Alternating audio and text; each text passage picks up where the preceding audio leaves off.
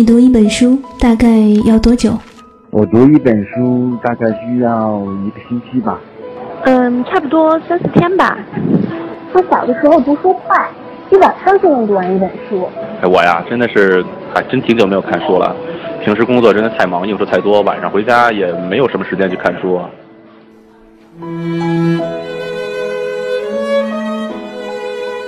一本书到底要读多久？午夜睡前的床边，拥挤的地铁街头，翻开一本书。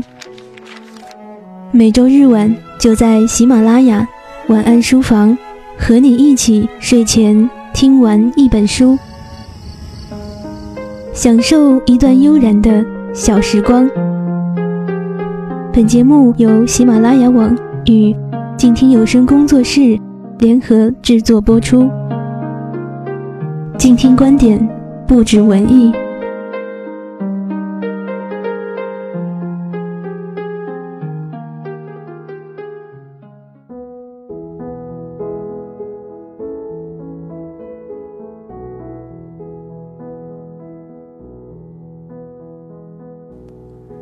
嗨，各位亲爱的朋友，大家晚上好。欢迎你走进我们这一档全新的节目《晚安书房》，我是今天在书房里陪伴你度过这个美好夜晚的主播夏言。嗯，这样一说，好像自己就变成了在御书房里伺候笔墨的小丫头。呵呵。其实，对于一个夜晚和一本书的话，哎，你所在的是什么样的一座城市呢？不知道你的那座城市有没有在下雨？我一直觉得，在一个夜晚，如果能够点一盏灯，一本书，或者打一个香篆，或者点一盏熏香，然后外面是淅淅沥沥的小雨打在窗户上，嗯，这应该是夜晚读书再美好不过的夜晚了。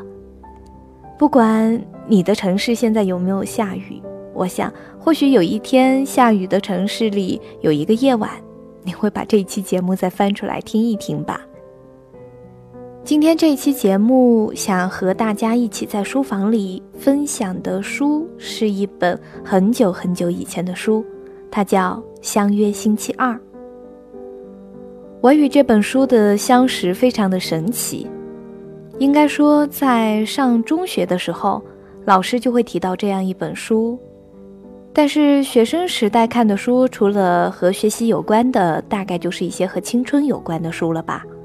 谈到相约星期二这样的人生大问题，应该不是学生时代就会很认真的来读的书。所以，我和他之前的相识，可能仅仅只是听说。后来有一天是在一个旧书摊上，一座小城的一个游乐场的广场上。有各种灵脉的小商贩，其中有一个学生模样的人摆了一摊摊的书，那书本上有着别人的名字，也有着一些皱皱巴巴的或者各种各样的。幸好那个时代还没有这个盗版书一说，所以这本书应该是正版的，而且书的扉页上写着两个字。春城，我想他应该是在春城昆明买了这本书，然后辗转到这座小城。或许他就是在这座小城里和我一样，每天看着这座城市的太阳升起，太阳又落下吧。我至今不知道这本书的主人是一个什么样的人，不过看上去自己还算是很清秀的，但是无形中也让这本书增加了一些神秘的色彩。所以后来我在静听书屋当中把这本书的大部分内容读了出来，所以今天想要和你分享的也是关于这本书的种种。那么，不管你的城市，不管你现在所处的地方是不是御书房，让我们一起穿越一下。穿越去的当然不是我们的某一朝皇帝所处的时期，而是去到美国。去到那一座有阳光可以照进来，有一个老人、一个年轻人和他们一堂人生课的地方。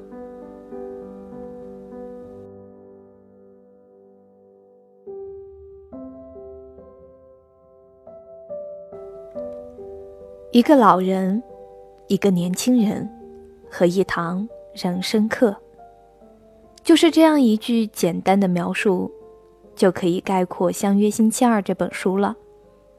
这本书被定义为传记小说，它讲述了年逾七旬的社会心理学教授莫里，他在一九九四年罹患肌萎缩性厕所硬化，也就是 ALS。在一年以后，他就与世长辞了。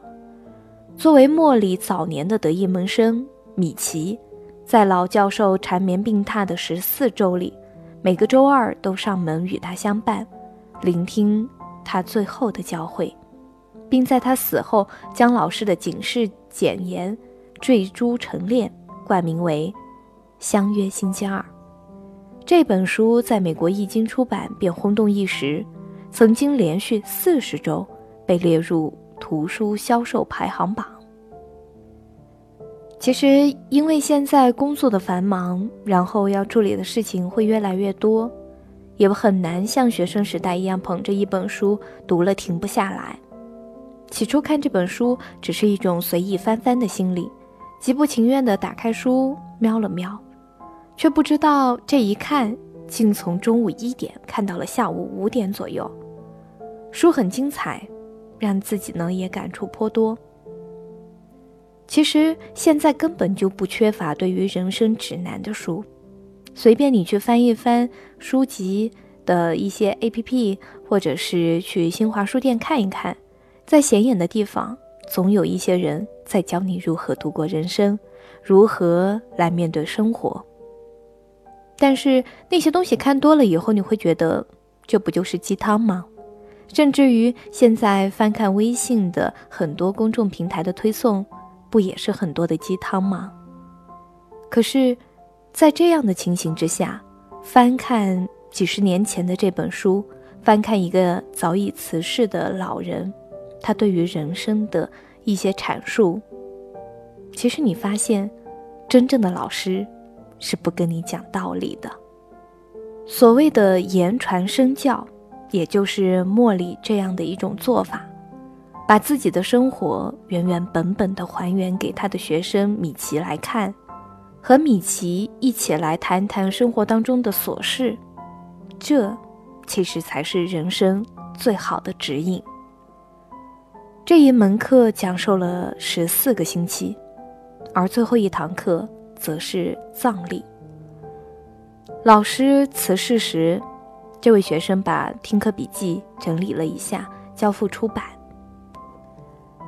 就是这样一本在几十年前出版就轰动了美国的读书笔记、听课笔记，在几十年以后的今天，我读到了，也同样触动了我的心灵，让我开始去思考人生，并从中反省了自己，学会怎样去面对生活，面对生命。我希望，你也有空去翻一翻、看一看，也有不一样的收获。在莫里生命即将结束的最后时刻，给这位学生上的十四节课，分别是这样的内容：第一个星期二，谈论世界；第二个星期二，谈论自怜；接下来依次是谈论遗憾，谈论死亡。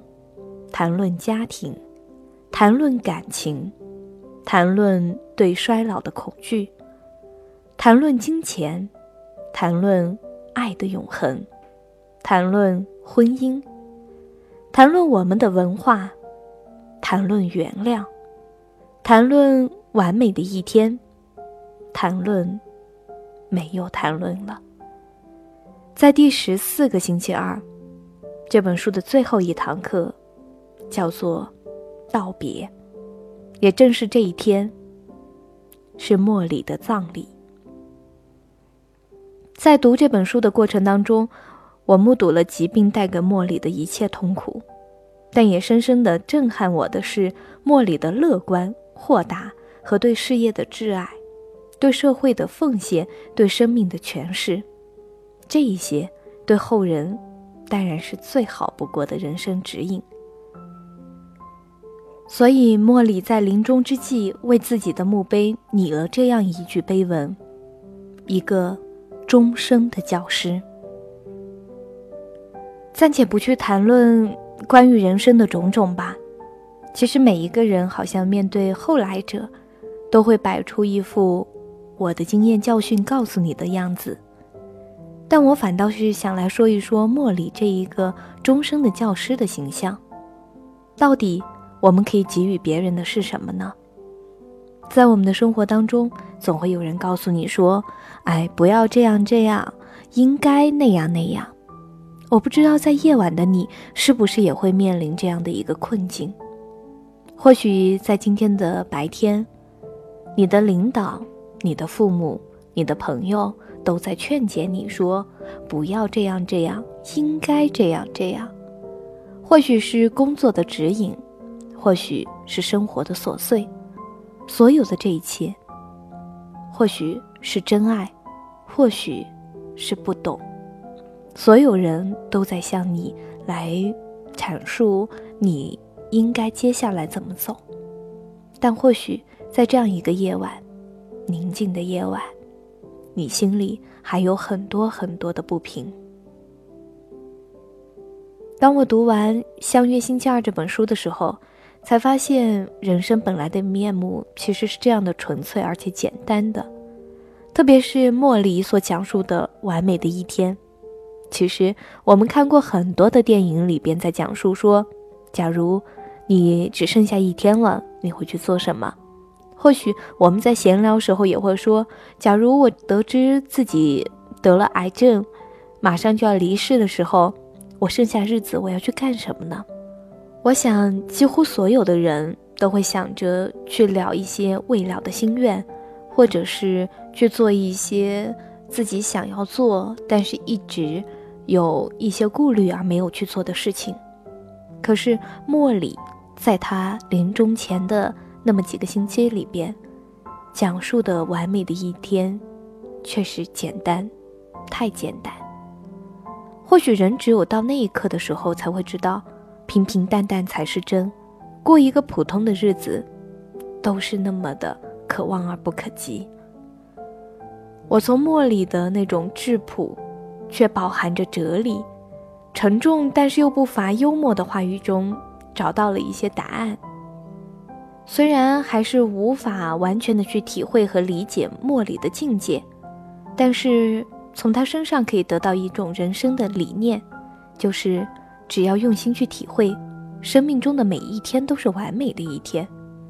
如果我们也用这种心态去面对我们的工作，我想，今天你应该是可以安然入眠了吧。如果要说，教师这样的一个行业的话，或许每一个教师都是用这样的心去经营我们的教育事业，做一个终生的教师，而不是一个去追逐分数，或者是等待着分数背后的各种名利的老师。那么，当他们老的时候，也许就可以做一个无怨无悔的一辈子的教师了。这忽然想起来，最近的很热的一档节目叫做《极限挑战》当中的黄老师黄磊，在他的生涯里边看到他的简介上面还在写着“讲师”两个字。一个名声那么大的人，却还只是一个普普通通的讲师，但是他却用他的言行，用他的事业，却给他的学生做出了。一个老师应该有的身教大于言传。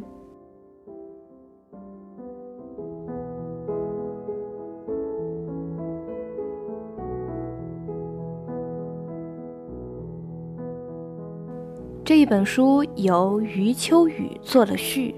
他说，临终前，他要给学生上最后一门课，课程名称是人生，上了十四周。最后一堂是葬礼，他把课堂留下了。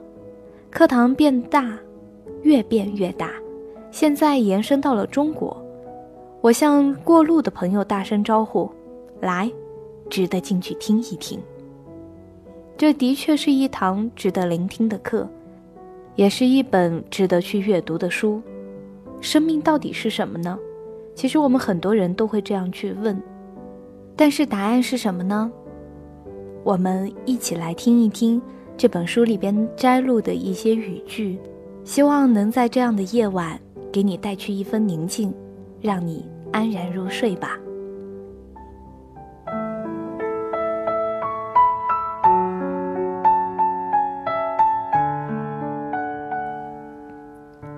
米奇。如果你想对社会的上层炫耀自己，那就打消这个念头，他们照样看不起你。如果你想对社会的底层炫耀自己，也请打消这个念头，他们只会嫉妒你。身份和地位往往使你感到无所适从，唯有一颗坦诚的心，方能使你悠然地面对整个社会。接受所有的感情，对女人的爱恋，对亲人的悲伤，或像我所经历的，由致命的疾病而引起的恐惧和痛苦。如果你逃避这些感情，不让自己去感受、经历，你就永远都超脱不了，因为你始终心存恐惧，你害怕痛苦，害怕悲伤。害怕爱必须承受的感情伤害，可是，一旦投入进去，沉浸在感情的汪洋里，你就能充分的体验它，知道什么是痛苦，什么是悲伤。只有到那时，你才说：“好吧，我已经经历了这份感情，现在我需要超脱它。”对孤独也一样。体会他的感受，让泪水流淌下来，细细品味。但最后要能说：“好吧，这是我孤独的一刻，我不怕感到孤独。现在我要把它弃到一旁，因为世界上还有更多其他的感情让我去体验。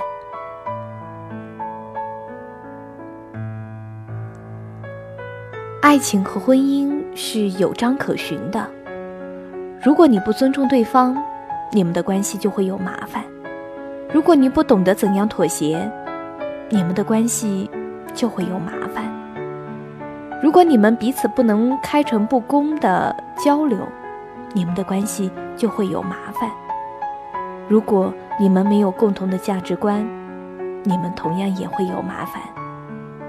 你们必须有相同的价值观，而这一价值观里最重要的。是你们对婚姻的重要性的信念。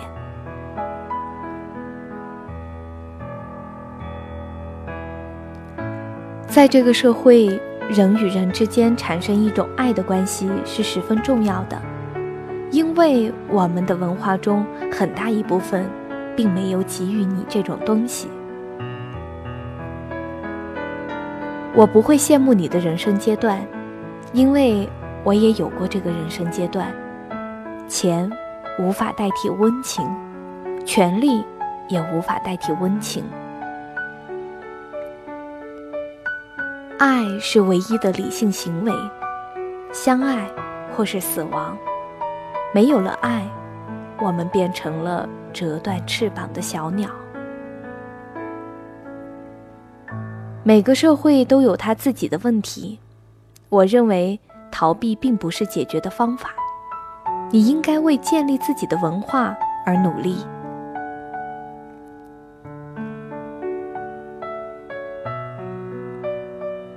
许多人过着没有意义的生活，即使当他们在忙于一些自认为是重要的事情时，他们也显得昏昏庸庸的。这是因为他们在追求一种错误的东西。你要使生活有意义。你就得献身于爱，献身于你周围的群体，去创造一种能给你目标和意义的价值观。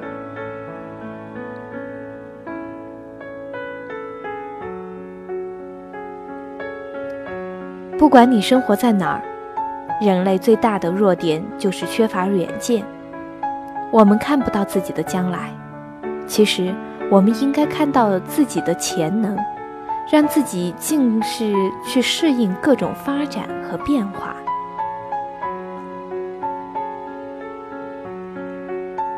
超脱并不是说不投入到生活中去，相反，应该完完全全的投入进去。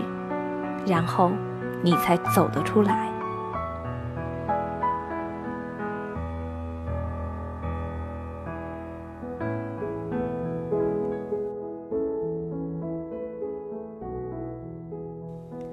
好啦，以上就是关于《相约星期二》这本书夏言的一些碎碎念和里边的一些摘录的句子，希望在这个夜晚能够给你带去一些温暖。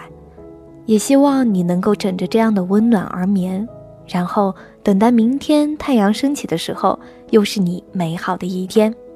这里是晚安书房，在这里跟大家道一声晚安。我是主播夏言。如果你还喜欢这一本书，喜欢夏言给你做的这档节目，你可以通过新浪微博查找“夏言之约”。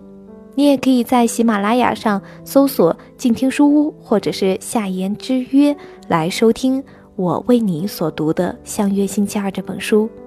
亲爱的朋友，不管你在哪一座城市，不管你现在正在面对什么样的烦扰，让我们闭上眼睛，让自己的身心放松，安静的睡去，等待明天崭新的一天。亲爱的朋友。晚安。